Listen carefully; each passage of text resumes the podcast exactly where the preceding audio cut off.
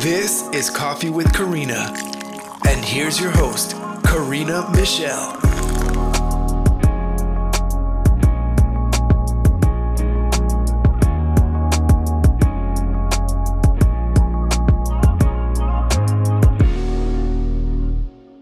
Welcome back. Michelle Angeli was part of my Inspirational Women of the Speaking Circuit series in Authority Magazine, and she didn't disappoint.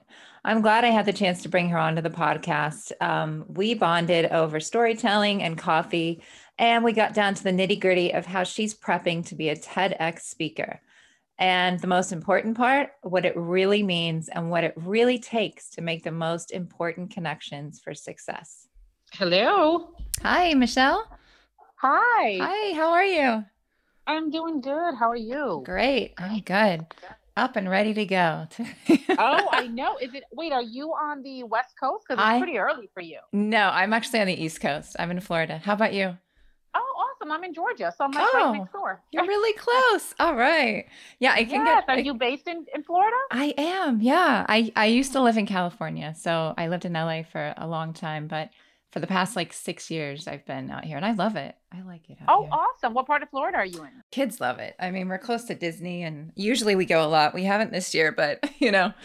you know. I know. Hopefully soon though. Yeah. From what I hear, hopefully by like the summertime we should be somewhat up and running. I hope so. I really hope so.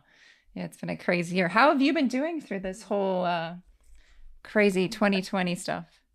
It's been good actually. It's interesting because Mhm. um, you know, early last year, um, you know, ev- you know, there was you know the concern. So I actually do um some work for Delta Airlines, a company that they own. Like I, you know, my background is in marketing and in digital strategy, and so Mhm. um for the past couple of years, you know, right before I decided to like formally get out of get out of corporate and do my own thing, you know, the part of corporate that I really loved is doing marketing and strategy. And so last year, thankfully, um, you know, with all the craziness that's going on, I still had a lot of work that I could still do with them. And then also, interestingly, my business also picked up during 2020, which was crazy unexpected, but it now, in hindsight, makes sense. A lot of people that were working in corporate were actually thinking about like making a move Yeah. or you know starting something new. So I think this this whole time that we spent home, I think gave people time with their families, time to think about like their life.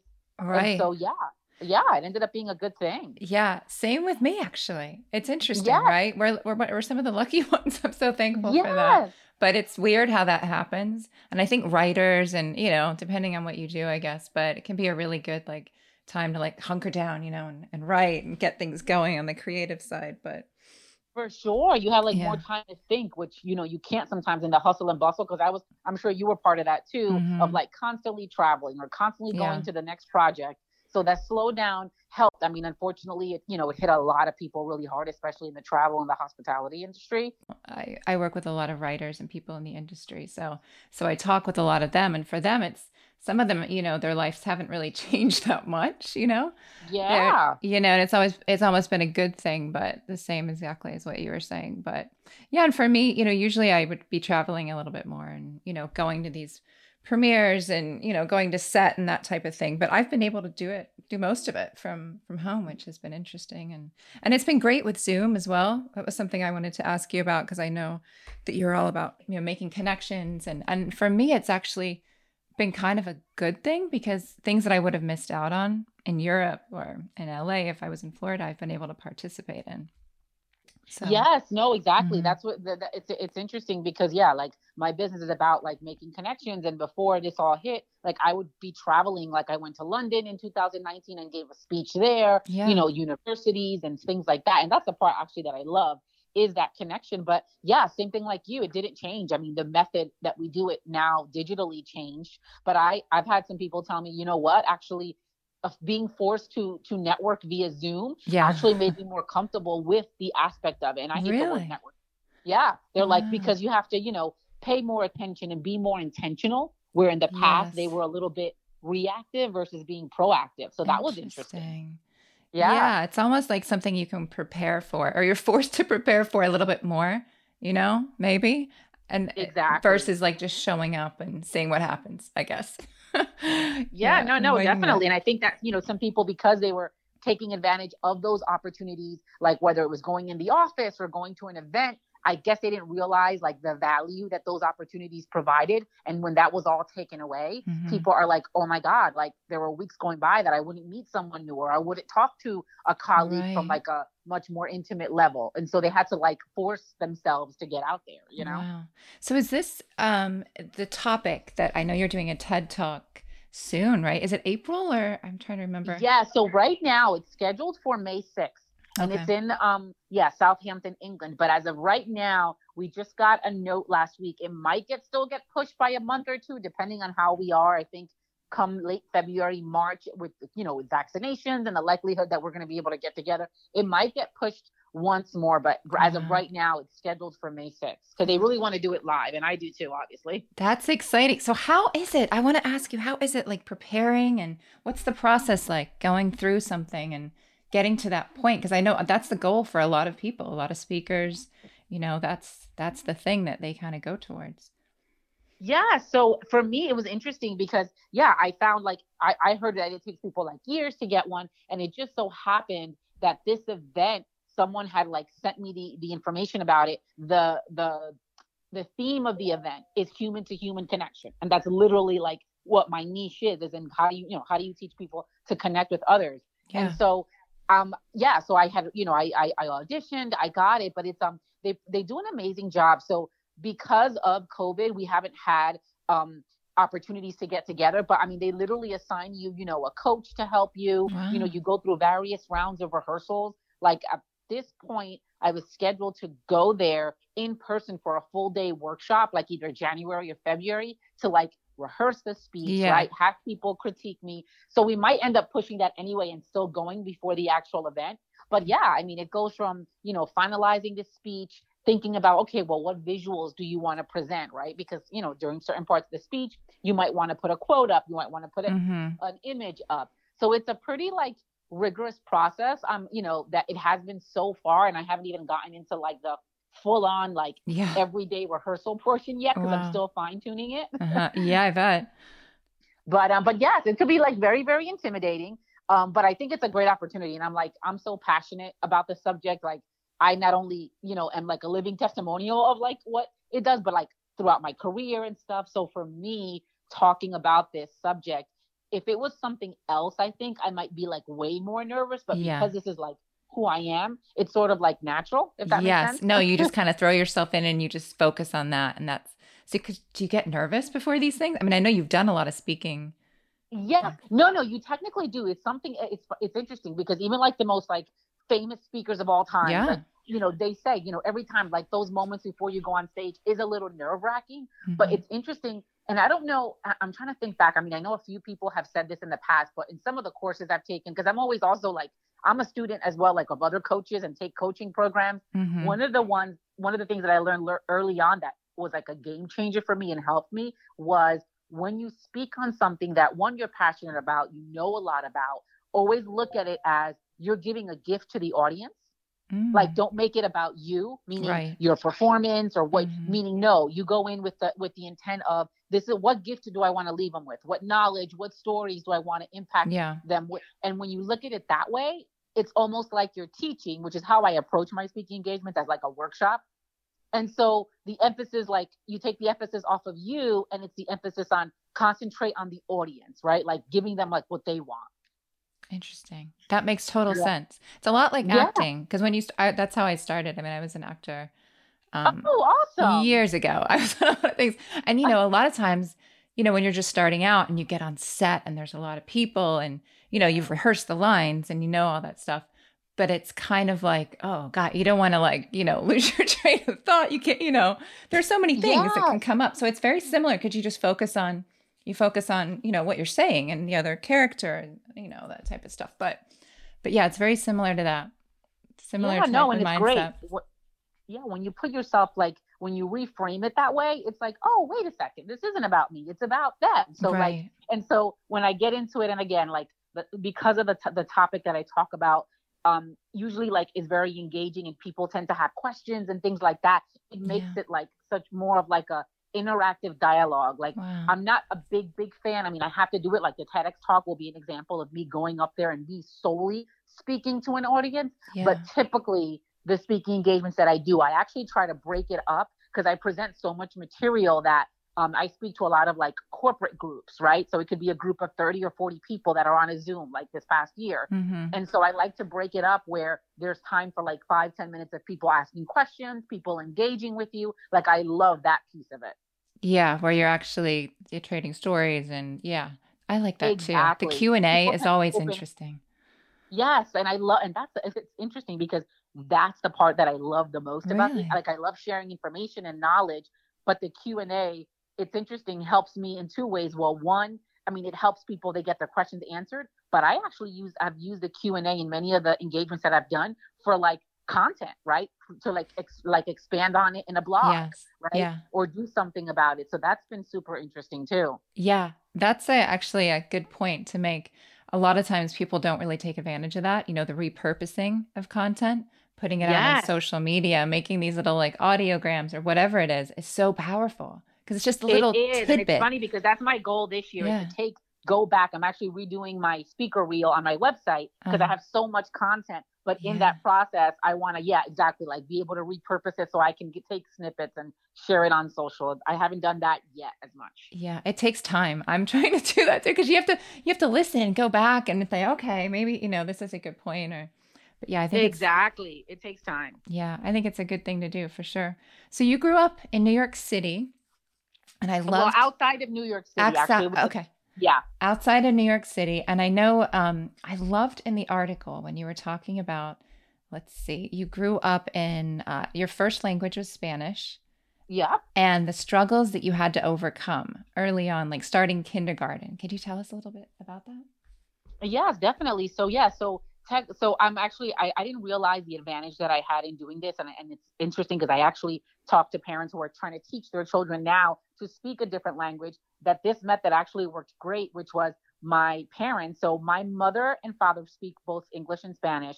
My extended family, meaning my grandmother, my grandparents, who I was super close to, and all of my aunts and uncles solely spoke Spanish. So growing up, when I was born, like my grandmother was was, my one of my babysitters, my caretakers, and so I only was only around Spanish speakers. Uh-huh. So up until the age of five, I only spoke Spanish, and it was interesting because my mom then enrolled me in school.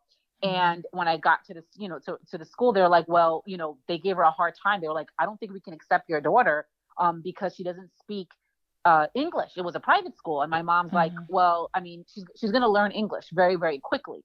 And so it was interesting that like I guess she was very pushy, and they did accept me, and it was a great story because at the end of kindergarten, like I was fully fully you know a bilingual student, wow, spoke English, and even was awarded like I think there's pictures of me like getting like certain certificates. And it that's was like so awesome.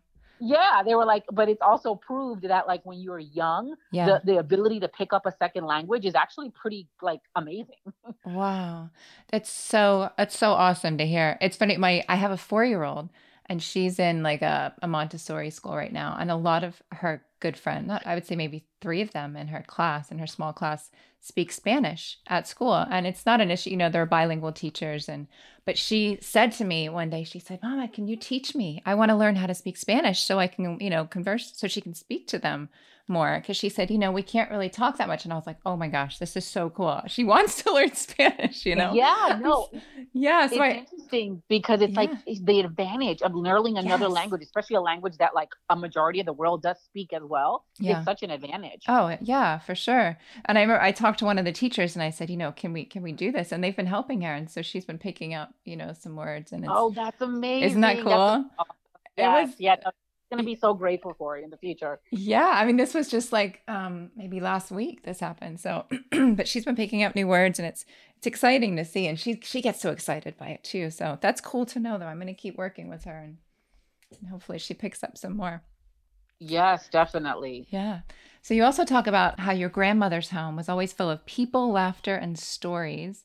And I loved how you said, I owe my upbringing to my lifelong passion of connecting with others over a hot cup of coffee. Obviously, this this spoke to me, but what does that mean to you? Yeah, definitely. So it's interesting because, you know, so in Latin America, um, you know, what we now today know as like the latte, I guess. Um, there's café con leche, which mm-hmm. is, you know, it, it, stands for coffee with milk. Right. But that's your traditional way that you have coffee, which is, you know, it's black coffee, but then you boil the milk up to the point that I forgot what it's called, but it's literally like rising to the top. I, I forgot what the official terminology yes. is. Yes.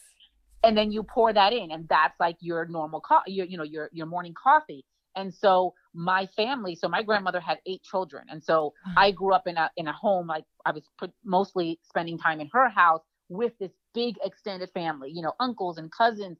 But also, what was great about it was you know, my grandmother was extremely, extremely friendly, always wanting to help people. And so her house was almost like a community house where mm-hmm. I grew up being, you know, friends with different families, like a family from Peru, a wow. family from Argentina who lived down the block. So it was always like a very open and welcoming home. And people would come over and coffee was the thing. Like you come over in the morning, yeah. have your coffee. And so I grew up like watching that. And then once I was able to like have coffee, it was kind of like a normal way for me, even like when it started in college, really going to the coffee shop to meet teachers or other students mm-hmm. to learn or do projects. And so yeah. it became like a normal way of life for me. Yeah, it's definitely almost like a ritual, I guess. What did you say? like sure. like some kind of ritual and it just brings people together. And it was why, you know, I, I named the show the way I did. Because the same I love that. Yeah. And in, in England, I think in England it's more so with or in Europe, I guess, you know, it's more so a thing, but I I kind of witnessed the same thing in my family as well. You know, it was that you'd all sit around like the kitchen table, and that was like, you know, or the living room, and that was the place where these cool stories came up, and you know, yeah. yeah, no, and it was great, and the, and it's interesting though too because you know, again, coming from such a large family and having you know and having such an open door policy with other people, um, it was interesting because you know I would hear stories of like right, someone always had an issue or a problem or something to discuss. So mm-hmm. it was mm-hmm. like there was a purpose, right, to just having coffee. It was like, were you comforting someone? Were you helping someone yeah. solve a problem? And so naturally, I grew up thinking like when I was in college, right, and I had this big goal of like I want to become a television producer, a news mm-hmm. producer. My go-to was wait, start talking to people, right? That's how you solve the problem, or that's yeah. how you get the contact and that's literally what I did and how I was able to get my first job in college was literally having coffee. People to this day are like seem surprised by that. And I'm like, there's a special magic to it if you yeah. know how to do it. yeah, no, it's true. And then also like getting that connection and then like cultivating that relationship and you know, I think that's exactly. Yeah. And it's it, it's interesting because that is why I kind of hate the word networking and I use it when I do use it yeah. so people understand what I'm yes. talking about. Yeah. But I then quickly reframe it like FYI, I hate networking because at the end of the day, even me, I don't I didn't I don't know what networking is. People say networking there's this like sometimes yeah. right rand mm-hmm. like definition, but it's like how do you do it? And that's literally how I started thinking about like how can I develop like this? I call it a curriculum because mm. I literally like defined what connecting is and like literally teach people like, okay, here are some actions um, that you can do to truly connect with other people. And I make it more like tangible so that people understand now how to do it depending on where you are, if that makes sense. Yeah, that's such valuable information. And this is something that you talk about, or you have a, you said a workshop or? Yeah, so I, I, so I, the way I, so I, what I did was I built almost like an, a template for like an online course, right? Which mm-hmm. hopefully one day I, I, I plan on putting it as an online course. But that's like the baseline that I use for the speaking engagements and for the group mentoring sessions that I do. And I also do workshops. And I also, what one thing I tell people is like, my, when I speak, I know most people say, oh, you, you speak on a specific topic, like as a motivational. And I am a sort of a motivational speaker as well because I do love to motivate people to get out of their comfort zone. Mm-hmm. But I love to call it like a workshop because I actually like in all of my speeches like to leave people with like tangible, you know, steps after after to take right in order to start mm-hmm. connecting. I love people. that.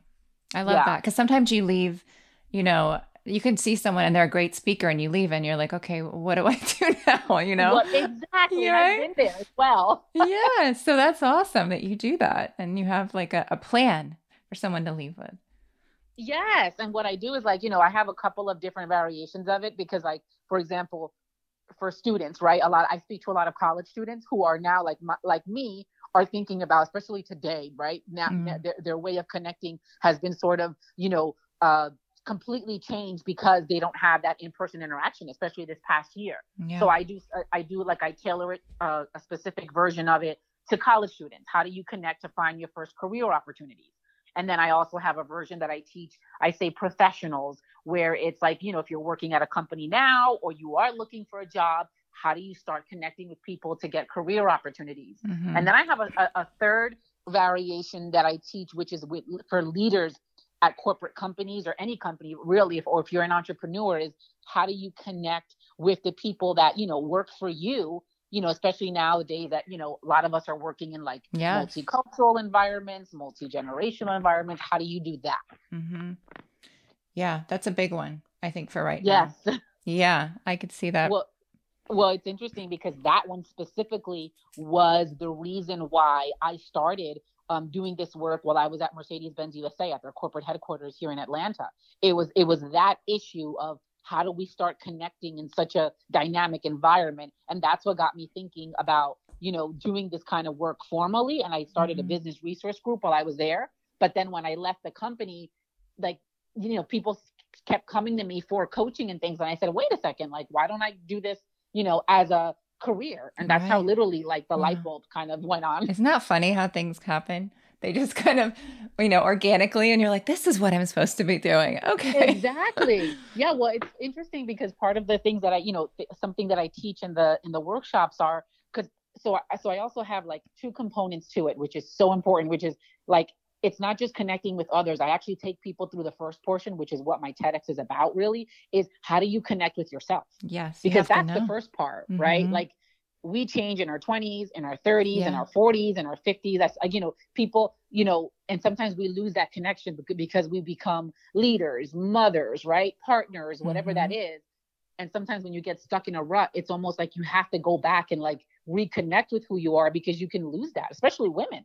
Yes because you're the the you know you're taking care of everyone else. Everyone else's needs come first. Yeah. Correct. Yeah. So yeah, so that's the first component to it, and then I focus on the second one, which is once you figure that out, and I give people strategies about that. Then how do you now proceed to connect with others in order to make it to that next step that you want? Whether it's starting your own business, whether it's getting a new opportunity, career opportunity, mm-hmm. a promotion.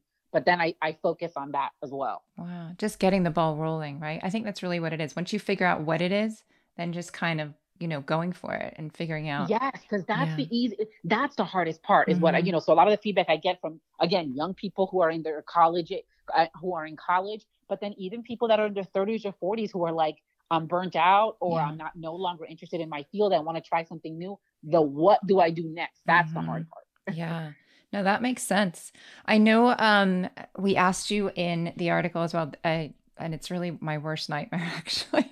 but uh, we asked you the funniest mistake that you have made so far and the lesson that you learned. Do you remember what this was that you had said? I think. Well, there, I've, I've made so many, but I know like you're talking yeah. about specifically in speaking because I know I've lost like track a couple of times. That is the one. Yeah, it's yes. the one. I was like, oh, it's my worst. It's my worst. Nightmare. Yes, I definitely. So, mm-hmm. so see, this is what what's so important important and this is going back to um, what i said in the beginning of our conversation about learning about like you're there to serve someone versus exactly. like focusing on you mm-hmm. so yeah because i'm so passionate about what i do I, yeah i was it was a couple of instances it's happened but yes wow. i lost track where i was but then just quickly you know picked it up listened to the audience and then kind of kept going but mm-hmm. Um, yeah, it's happened a few times. Wow. I'm sure it was flawless too, and no one knew. But in your mind, you're like, I know in mine, in the background, I'm like, oh my God, okay. And you're just still kind of, you know, you're still yes, talking.